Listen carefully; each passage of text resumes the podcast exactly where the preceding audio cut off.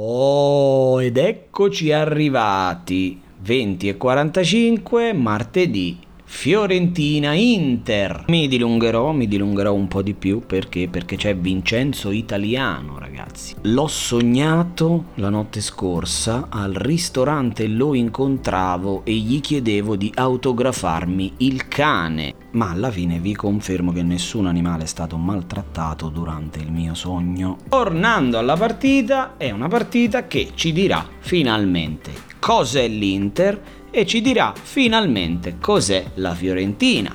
Occhio che conoscendo l'esito delle ultime previsioni potrebbe finire 0-0, però, però secondo me non sarà così L'anno scorso il buon italiano con lo Spezia le perse entrambe contro la allora Lazio di Simone Inzaghi. Una però la perse al novantesimo, zona Caicedo, infatti la decise l'attaccante della Lazio, subentrato la sua specialità, ha un master in entrare dalla panchina e segnare e decidere le partite.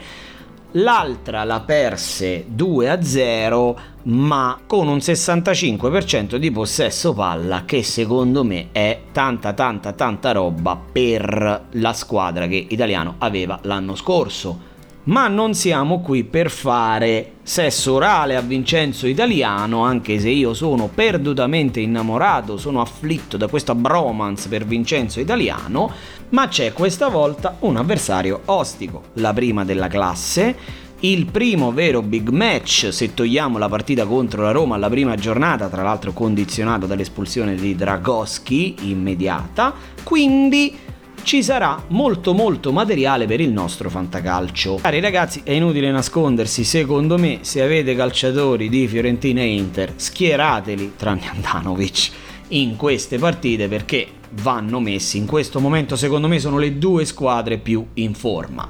Ma se volessimo provare a consigliare un giocatore e a sconsigliarne un altro, io Ovviamente proseguo la tradizione di fantacalcio indipendente e vado a consigliare un calciatore della Fiorentina, che è Nicola Milenkovic. Ha riposato nell'ultimo turno, è bello fresco come una rosa pimpante, dovrà marcare sicuramente Zeko, non sarà facile, ma Zeko non è uno che salta l'uomo e Milenkovic quest'anno ha iniziato bene, è bello tosto fisicamente e in più va anche a saltare sui calci d'angolo.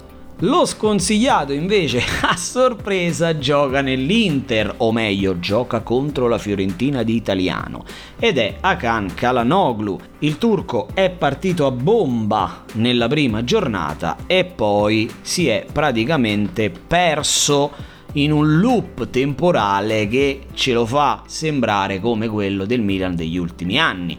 Lo sconsiglio per questo? No, lo sconsiglio perché sarà una partita dove si dovrà correre, perché le squadre di italiano corrono, quindi Calanoglu dovrà fare tanti tanti tanti chilometri e dovrà occuparsi anche della fase difensiva.